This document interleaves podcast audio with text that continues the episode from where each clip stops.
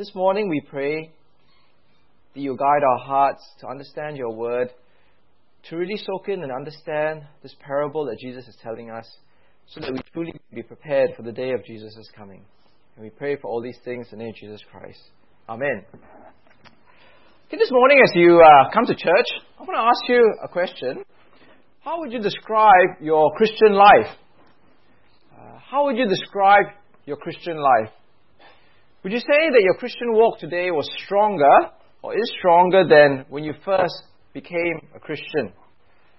Do you find that your passion and your desire to want to please Jesus is stronger today than it was when you first became a Christian? Now, if you answer honestly, I think all of us would say that the Christian life can be a struggle. And year after year, month after month, there can be disappointment and struggle.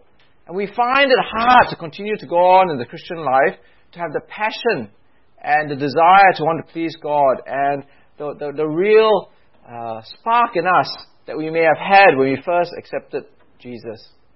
Now today, we need to listen very carefully, because if all of us, and I'm sure all of us, struggle with that problem of going on in the Christian life, then today Jesus provides the diagnosis for the problem.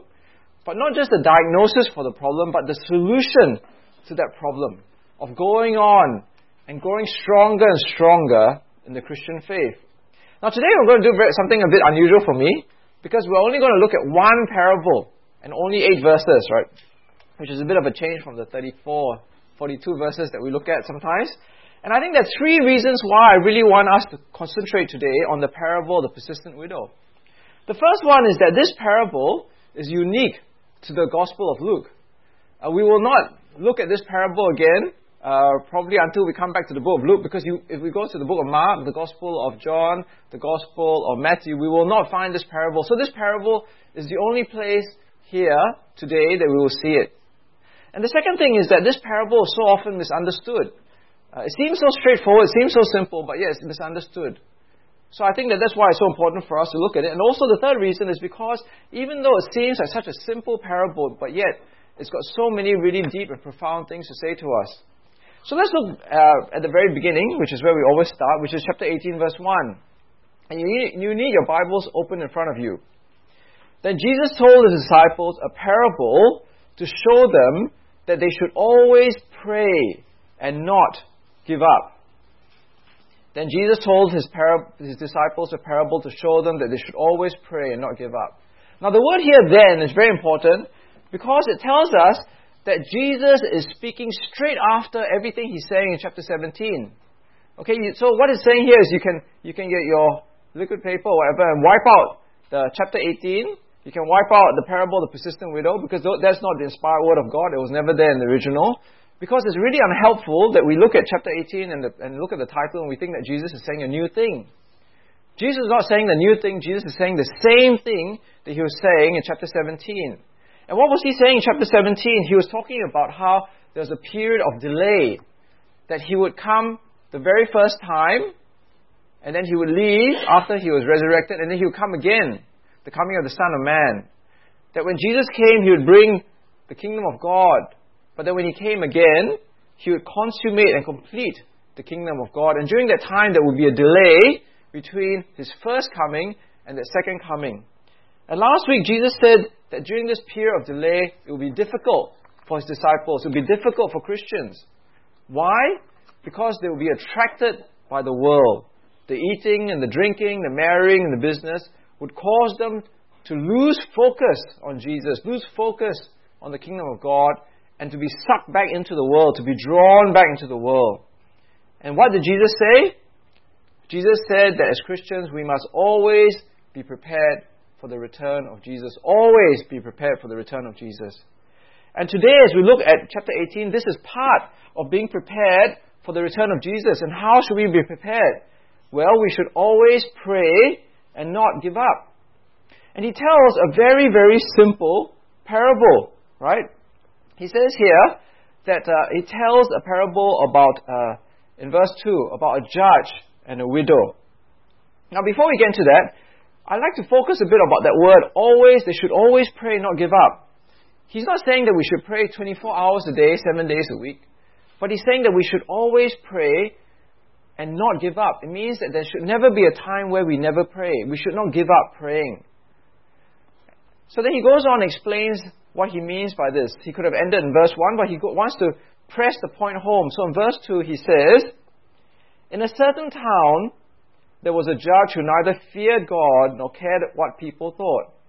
And there was a widow in that town who kept coming to him with the plea, 'Grant me justice against my adversary.' For some time he refused, but finally he said to himself, 'Even though I don't fear God or care what people think, yet because this widow keeps bothering me, I will see that she gets justice so that she won't eventually come and attack me.'" Now, the facts of the parable are very simple, right? There is a judge and there's a widow. Now, the widow in the ancient world was a symbol of weakness, helplessness, and vulnerability, because a widow didn't have a husband to look after her or to protect her. She didn't have someone to provide for her. She may be childless, so she was a picture of someone who's weak and vulnerable. Think of a poor single mother in present-day Singapore, okay? Someone who is marginalized, has no voice in society. That's the sort of picture. So this widow comes to the judge, and he comes to the judge with a plea, "Grant me justice against my adversary." So what she wants is, she wants justice. She has been wronged in some way. Maybe she was cheated or swindled, or she was robbed. Someone stole from her, and she has a legitimate case for justice. She doesn't want a favor. It's something that she should reasonably expect, justice. And the judge should reasonably give justice to her, because if not, there's no point being a judge.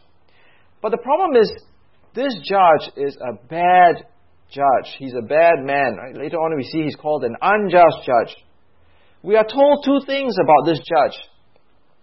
It says he neither feared God nor cared what people thought. In fact, in verse 4, that's the way he sees himself. He also says about himself, "I don't fear God and I don't care what people think." So basically what that's saying is that he doesn't fear God. It means he's an unrighteous, unholy, ungodly man. But he also didn't care about what people thought. That means he had no private conscience, and he didn't care about the public conscience, about what people thought about him. So basically, he would not do the right thing by God or by the people. Now, a pastor was telling a true story about how he went to visit a country, and in that country, a young man, a young teenager came to speak to him and said, "Look, can you please do something about our bishop? Because this bishop had a mistress, and not only did this bishop have a mistress, but he divorced his wife and then married his mistress. And the Christians, even this young Christian man, could see that there was something wrong. But did this bishop step down from his office? No, because he didn't care what people thought. He had no shame. See, he would not listen to the public conscience. And that's what this judge was like. He didn't fear God, and he didn't care what people thought. So as a result, he would not give this widow what was right, justice. But in verse 3, the widow doesn't stop and doesn't give up. She keeps coming to him persistently and keeps bothering him. Isn't that what it says there in verse 5? She kept bothering him. She kept coming to him. Now you can imagine what that's like, right? He's in his office, and the widow is outside. He refuses to see the widow, but she stays in his waiting room till he finally has to come out, and there she is. The judge leaves early for his golf game, right? And there she is, standing at the road beside the fairway, trying to get his attention. He's at home watching his favorite show, and there's a phone call, and who is it? It's the widow. He goes to his club, and there she is, waiting outside his changing room. He goes to dinner, and there she is, looking outside the window at him eating. But after a while, he realizes that he's never going to get rid of this woman. And that's what it means literally in verse 5, where it says, "I will see that she gets justice, so she will not come and eventually attack me." It means literally that she's beating him down with her persistence. She's nagging him, stalking him, pestering him, until she finally gets justice. Now, what is the lesson of this parable? And this is where we really have to pay attention. In verse 6, the Lord said, "Listen to what the unjust judge says. And will not God bring justice for His chosen ones who cry out to Him day and night? Will He keep putting them off? I tell you, He will see that they get justice and quickly. However, the Son of Man, when the Son of Man comes, will He find faith on earth?"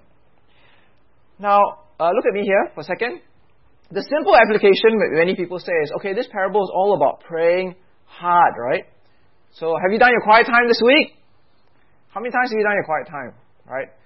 Are we praying enough in church? Maybe we should pray longer in church. But that is not right. That is not what this parable is saying. That is part of what this parable is saying, but there is so much more to it. Let's read the parable for itself and see what it says. The first thing is, remember the context of this parable.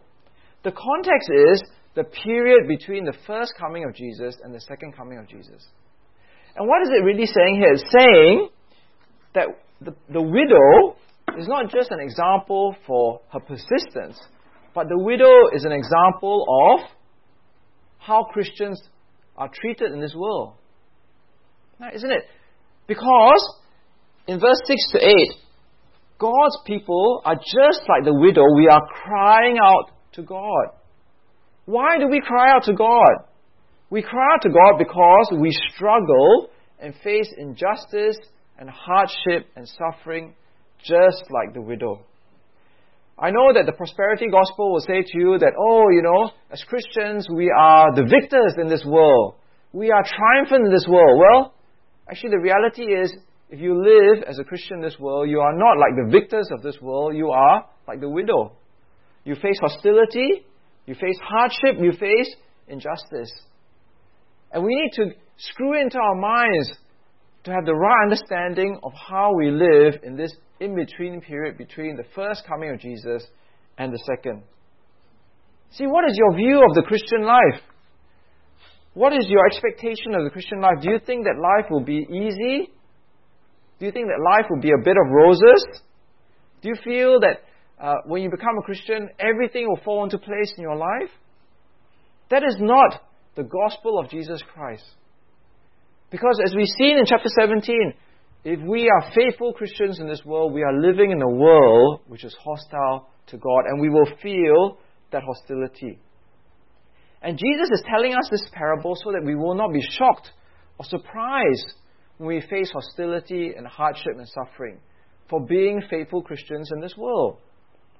A parent was telling me just a few weeks ago of how in the United Kingdom, if you go to the public school system, the government school system in the United Kingdom, there are some parts of England where if you go to school and say that you're a Christian, you'll be beaten up and punched. Right? That's just the reality in England. I remember when I was in boarding school in Australia, this is before I became a Christian, I remember it was a Christian school, and we used to have to go to chapel once a week. And I remember there were Christians in my boarding school, and the boarders used to tell those Christians, when it's communion time, we don't want you to go up to take communion. Because if you go and take communion, the service lasts longer and we can't go and play cricket. Right? So if you do that, we're going to make life difficult for you. There are Singapore Christian employees who tell me, and I'm in more than one, how their bosses say, look, you either listen to me and cut corners, you better toe the line, or we'll make sure that you never get promoted again, or you lose your job. On the BBC, I heard in my own ears how a scientist was ridiculed for saying that he believed in Jesus Christ.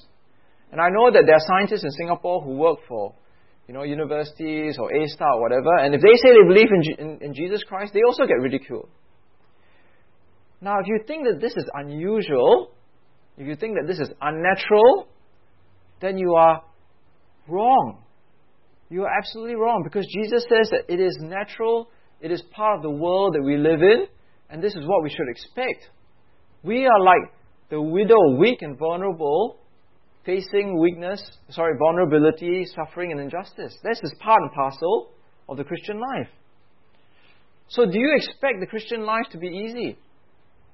Do you expect the Christian life to be a bed of roses? Because if you expect that and you look for it, then Jesus says that you have actually assimilated yourself into this world, isn't it? You've become like, the speaker was saying this week in Project Timothy, we've become like Christian chameleons. You know what a chameleon is, right? A chameleon is like this reptile who can blend himself into the whatever environment he or she is. And we can become like that. We can become like Christian chameleons. We blend into whatever part of society we're in so that people cannot recognize us as Christians. But Jesus says that we are not Christian chameleons. We must stand out as Christians. So, if we face this hostility and suffering as faithful Christians, how do we endure? How do we make sure that we don't lose the spark of passion, of enthusiasm for Jesus in this hostile world? Well, verse 6 to 8, it says, listen to what the unjust judge says. And what did the unjust judge say? Well, what he says was in verse 4 to verse 5, isn't it? The widow keeps bothering me. I will see that she gets justice so that she won't eventually come and attack me or wear me out or beat me down. So what does the unjust judge say? He says, that the widow does not give up doing what? Coming to him, isn't it? And pleading his case and crying out to him. Now, what the example is for us is like what Jesus says in verse 1, isn't it? We should pray, pray, and pray. That is the answer to surviving as a Christian in a hostile world. See, I'm sure that this woman had many friends, and all her friends would say to her, why do you keep bothering the judge, right? You know what he's like. You have no money for bribes. You have no influence over him because you don't have any rich friends. You don't have a husband to go and pressure him. Why do you keep bugging this guy? You will never get justice. Why don't you just give up? Don't waste your time and energy. See, and that's the problem we face, you see. We think that praying, we don't pray very much because at the back of mind, sometimes we think that prayer is a waste of time and energy. So sometimes, when you have a problem and you work very hard at it, right? And after maybe you study or you have some business problem, you work very hard. After you've done everything, you say, what do you say? Well, we've done all we can do now. All we can do now is pray. Right? Do we ever say that? No, we've done everything, we've put in this form, all we can do now is pray. Now when we say things like that, we basically say that prayer is just something that we do at the very end because, well, we've done everything we can, isn't it? But in Jesus' eyes, prayer is the first thing, the most important thing. So I want to ask you this question, look up here again, right? Really think about this question. How is your prayer life? Okay, think about it really seriously. How is your prayer life? And think of the other question, which is, how is your Christian walk? Right? How is your Christian walk? Because I think those two things are linked, isn't it? You can actually change the questions around, right? How is your Christian walk? And how is your prayer life? Because in God's eyes, both those things are related. They are both intertwined. If your prayer life is weak, then your Christian walk will be weak. If your Christian walk is weak, then your prayer life is also weak. Now, why is that? Because our faith is not a natural work. Our faith is a supernatural work. How did you become a Christian? Was it your work? No, it was a supernatural work of God working in you. The Holy Spirit working in you. How do you keep going on as a Christian today? It is God. God is doing His supernatural work in you today. It is not my effort that keeps me strong in Jesus or passionate in Jesus. It is God giving me the fire to be passionate in Jesus. So, how is your prayer life? If you do not pray to God to keep you strong, then you will not be strong. If we spend all our prayer life praying about our work, our business, our pleasures, then no wonder our Christian walk is weak because we're not asking God for the right things. Now remember, up here on this slide, I just want to show you this, right? Remember how Jesus was asked by His disciples how to pray. And Jesus said right at the very last part, right, it says, and lead us not into temptation. Now, it's interesting, we didn't spend enough time on this passage before, but think of that for a moment. When we pray to God, lead us not to temptation, what is it admitting? It is admitting that we ourselves are unable to resist temptation on our own. And if you do not ask God to do the supernatural work of not leading you to temptation in your heart, then you will be led into temptation. Now, I'm confident that if you pray and you ask God for things which are kingdom purposes, things which are really important in terms of your Christian walk, then God will answer you. God will help you to persevere and to be stronger today in your Christian walk than you were in the beginning. And the reason is in verse 7 to 8, it says here that God is opposite from the unjust judge. See, the whole point of the parable is not to show you that God is like the unjust judge.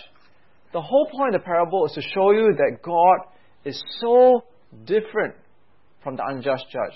He wants to answer your prayers. The unjust judge didn't want to answer the widow's cry and plea, right? But God wants to answer your cry and your plea and your prayer. See, God is good, but the unjust judge was not good. God is righteous. The unjust judge was not righteous. God has compassion and concern. The unjust judge didn't have compassion, concern. God is a judge who wants to give justice. The unjust judge doesn't want to give justice. God is very different. He wants to answer your prayers. So will you not pray to God that He will help you in your Christian walk? And not only that, look at what it says there in verse 7, right? Will not God bring justice for His widows? No, it doesn't say that, right? It says that in verse 7, will not God bring about justice for His chosen ones? See, not only does God, a good God, a righteous God, a compassionate God, a God who wants to give justice, but we are His chosen ones. We are His children. We are not like the unjudged judge and the widow being a stranger to the judge. We are God's children. How much more God wants to answer our prayers. So don't feel like we should just give up and not waste our time and energy in prayer. All the more we should pray, because God is a good God who wants to answer the prayers of His children. So in Luke chapter 11, again, the next slide, remember what God said earlier on. And again, to see how the work of faith, the work of growing as a Christian is not a natural work, but it's a supernatural work. So it says in verse 9, so I say to you, ask, and it will be given to you, seek, and you will find, knock, and the door will be open to you. For everyone who asks receives, and he who seeks finds, and to him who knocks on the door will be open. Which of you fathers, if your son asks for a fish, will give him a snake instead? Or if he asks for an egg, will give him a scorpion? If you then, though you are evil, know how to give good gifts to your children, how much more will your Father in heaven give the Holy Spirit to those who ask Him? See, it's the same thing as the parable, isn't it? God is so much different from the unjust judge. And here, God the Father is better than the earthly father. And God will give you what you ask for in a spiritual sense, in a kingdom sense. So if you say to yourself, my Christian walk is weak today, I do not feel strong as a Christian, my walk is not the same as it was when I first became a Christian, is it because you are not praying and asking God for these things? Because God wants to answer your prayers and wants to make you strong in your Christian walk. Now, I think that the last point, which is often also ignored, is exactly what we pray for and what God gives. So in verse 7 to 8, look at what it says there. And will not God bring about justice for His chosen ones, who cry out to Him day and night? Will He keep putting them off? I tell you, He will see that they get justice and quickly. However, when the Son of Man comes, will He find faith on the earth? Now, I want you to look at those 8 verses in chapter 18. Which word is repeated the most in verse 1 to 8? Okay, you can turn that off now. Don't worry about Luke 11. Look at chapter 18, verse 1 to 8. Which word is repeated the most often? Don't look at me, look at your Bibles. Right? Which word? Okay, I'll give you a clue. How many letters is it? 1, 2, 3, 4, 5, 6, 7. Okay, 7 letters long. What word is it? Justice, right? The word is justice. Okay, so it's not just about praying, God, make me rich. God, give me health. God, give me a wife or a husband, right? It is about justice. And that's where the context is, isn't it? Because this is what we pray for as we live between the first coming of Jesus and the second coming of Jesus. When we live in a hostile world which presses in against us, what do we pray for? Justice. Now, what is the justice that we pray for? Do we pray when someone cuts me off on the road, I pray, dear Father, give him a flat tire. So when I drive past him, I can wave to him and say, see, God, judge you. Right? Or, do I pray so that when my colleague steals my work, that somehow God will reveal his wickedness to the whole office and he'll get fired or she will get fired? Or do we pray that, God, bring justice for those people, say overseas, whose churches are being burned down by people? Is that how we pray? Is that the justice that we're looking for? Now, I think the answer again is found in verse 8, isn't it? When does the justice come? The justice comes when the Son of Man comes. See, Jesus, when He comes again, will come as the judge. Jesus is the judge. Jesus judges. See, we've got to get this into our head, isn't it? That Jesus is a judge. I know that some people get offended. We think, oh no, Jesus is just all about love and all about salvation. But Jesus is the judge. So when is the last time you prayed, you cried out like the widow to God for God's judge? For the Son of Man to come down and to bring vindication and justice. When is the last time that you really ask God that your kingdom come? That God will exercise His justice in this world and that He will take away all the unrighteousness, the sinfulness and the wickedness in this life. Now, if we don't pray like this, I wonder whether it's because, like in chapter 17, it's because we are so comfortable in this life that we're not actually looking forward to the kingdom. Are you very comfortable in this life? Maybe if you don't pray for Jesus to come and you don't pray for the kingdom to come, is it because you're so comfortable in this life? That you love this life so much that you don't feel the hostility, you don't feel the difficulty because you've fallen for the seduction of this world. Just like what it says there in chapter 17, right? So I know once a year, I really look forward to going on holidays. And for me, I'm a very simple person. I'm a very boring person, my wife says, because I just like lying by the beach, right? So all I do is I always go to Phuket all the time. I think Seng Yun is not shaking his head. Every holiday is Phuket, right? And I know that as the weeks draw near to my holiday, and I'm sure it is for you, right? You pencil in you highlight your calendar, okay? And it's like, 1 month before my holiday. Okay, 2 weeks before my holiday, I'm really looking for lying, hope the weather's really good, lying by the beach. And I'm sure it's the same for you, isn't it? When you go on holiday, you circle those dates, you plan for it, you've gone to Natas, you've got your cheap airfares, everything is booked. You're looking forward to your skiing, or your diving, or your shopping, or your sightseeing, right? Now, imagine the kingdom of God. Isn't the kingdom of God going to be better than that? Isn't heaven going to be better than that?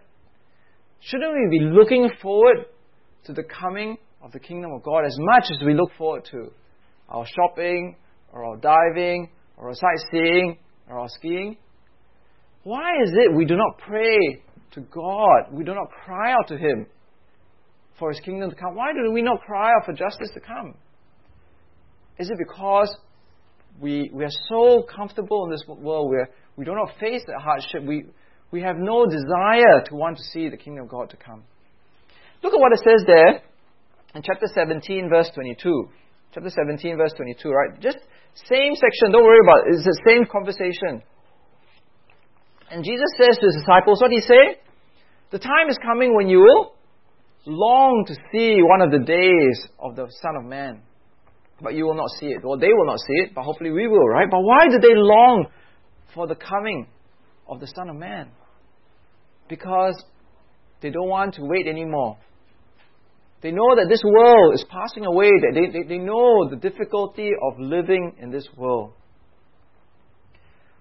Well, are you like that? Do you long for the coming of the Son of Man? Do you pray for justice? Do you pray for the kingdom to come? Now, the really worrying thing that should really bother us is when Jesus says at the end there, He says, when the Son of Man comes, will He find faith on earth? Now, that says that if you are not praying this way, if you're not praying for your Christian walk, if you're not praying for the kingdom to come, then it's a reflection that you do not have the right faith. Now, let that sink in for the moment, right? If you do not pray this way, you do not pray for the kingdom things, you do not pray for Jesus, you don't have the right faith. Now, in the context of what Jesus has said so far in chapter 17 of His first coming and the second coming, if you do not have faith, then when Jesus comes, how will you stand before Jesus Christ? You will not be in the kingdom of God, and you will not be saved, you will be lost. Well, if you are not praying this way, if you are not exercising your faith, if you're not asking God to build up your faith, then today is the day you need to change. Today is the day where you need to take action. You need to pray. Pray to God to build up your faith. Pray to God for justice. Pray to God for His kingdom to come. Pray to God that you look forward to His kingdom. Why? Because Jesus says a strange thing, isn't it, which a lot of people don't understand. He says, I tell you, He will see that they get justice. And what it says there? And quickly, right? Now what a strange thing to say. How can there be a delay over and over again, and yet God comes quickly?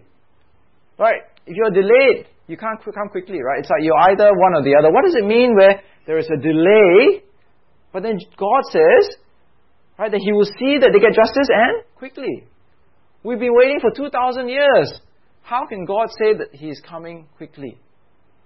I think what it means here is when Jesus comes and brings justice, it will happen in a speedily manner. Right? Just like in chapter 17, in the days of Noah, in the days of Lot, people will be dancing and eating and drinking and marrying and doing business, and they'll think that everything is okay, but when justice comes, then it will be like a lightning in the sky. And when there's lightning in the sky, that's the fastest thing that can happen. That's the most speedily thing that can happen, isn't it? You see lightning strike, you don't even have time to react. So that's what's happening here. Jesus is saying when justice comes, God will bring it in a really fast way, and there will be no time for you to then say, oh, I better have faith in Jesus then. See, look at what it says there at the end of chapter 17, isn't it? How fast will it be when God acts? Well, it will be like two people lying in one bed, and then one will be taken and the other one will be left. That's how fast it will be. There will be two people grinding grain in verse 35. One will be taken and the other left. When God brings justice, when Jesus comes again, it will come just like that. And you will have no time to say, oh, I better have faith now, I look forward to the kingdom of God. Today is the day where you need to ask God to strengthen your faith. Today is the day where you need to not give up on your prayers and keep asking God to give you justice and to ask God to bring the kingdom of God to you. Now, I remember when I was okay, I don't think I've told this story before, so this is a new story. I remember when I was in boarding school in Australia again. Who knew boarding school had so many stories, right? There was one night, okay, we have about 200 boarders in boarding school. I think maybe that's actually 100 plus, but there were a lot of young men, right, okay? And we usually have one teacher looking after 20-something students. So one night, I can't remember, there was some teacher's dinner. There was a teacher's dinner, and all the teachers were invited to go out to a special dinner. So then, the boarding headmaster, the teachers all said, okay, we're going out for dinner, right? We've put some of the older kids in charge of you guys. We will be back later. Make sure that you don't misbehave, right? Okay, so They all go off. And after the first hour, everything is okay, seems alright. Then after about 2 hours, everybody starts getting a bit restless, right? Where are all the teachers? Look, there's no control, right? And then some people, miraculously, I don't know where they got it from, they bring out bottles of alcohol. Different bottles, of different things. And initially people say, no, I don't think we'll be back any second. How can you drink? We're all going to get in trouble for this. No. Just a few people will drink. Everything will be okay, right? Maybe 2 or 3 people. Now, after about 3 hours, the teachers still haven't come back.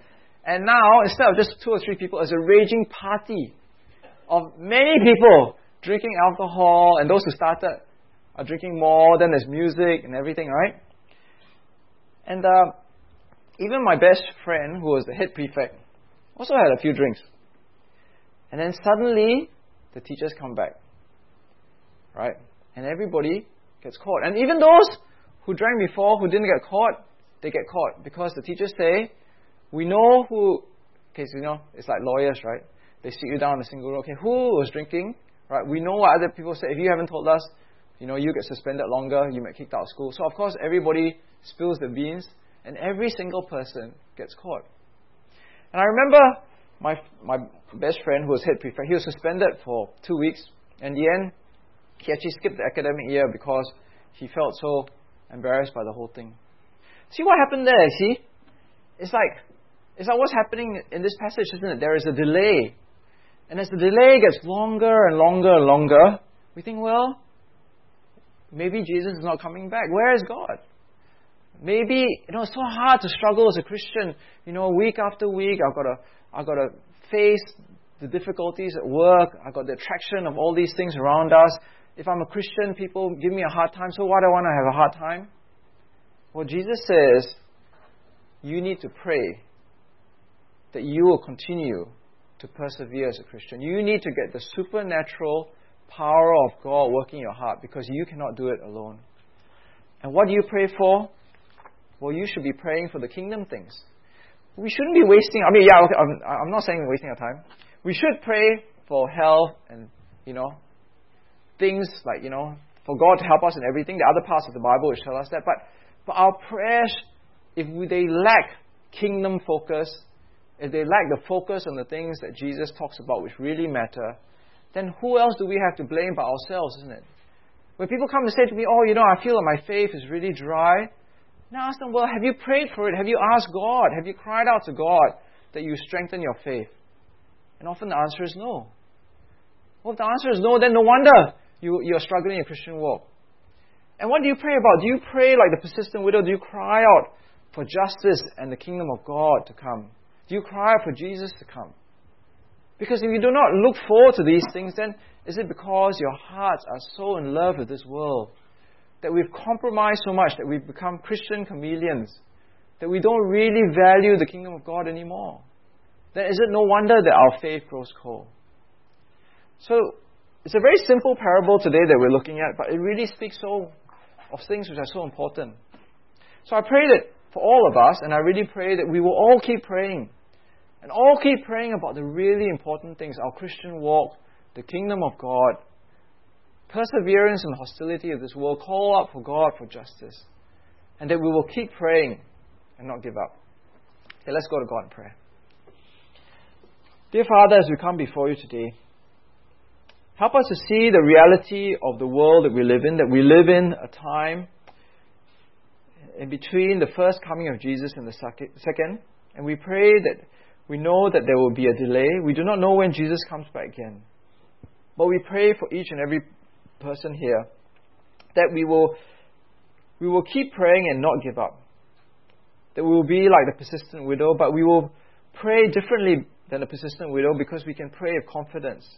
For we know that you are a good God, that you are a righteous God, that you are a compassionate God, and that you are God who gives justice. We pray that we may pray prayers which are filled with a focus on your kingdom and on Jesus. And that we will look forward, greatly look forward, to the kingdom of God coming, to the coming of Jesus as the judge to bring peace and righteousness and holiness in this world. And we pray for all these things in the name of Jesus Christ. Amen.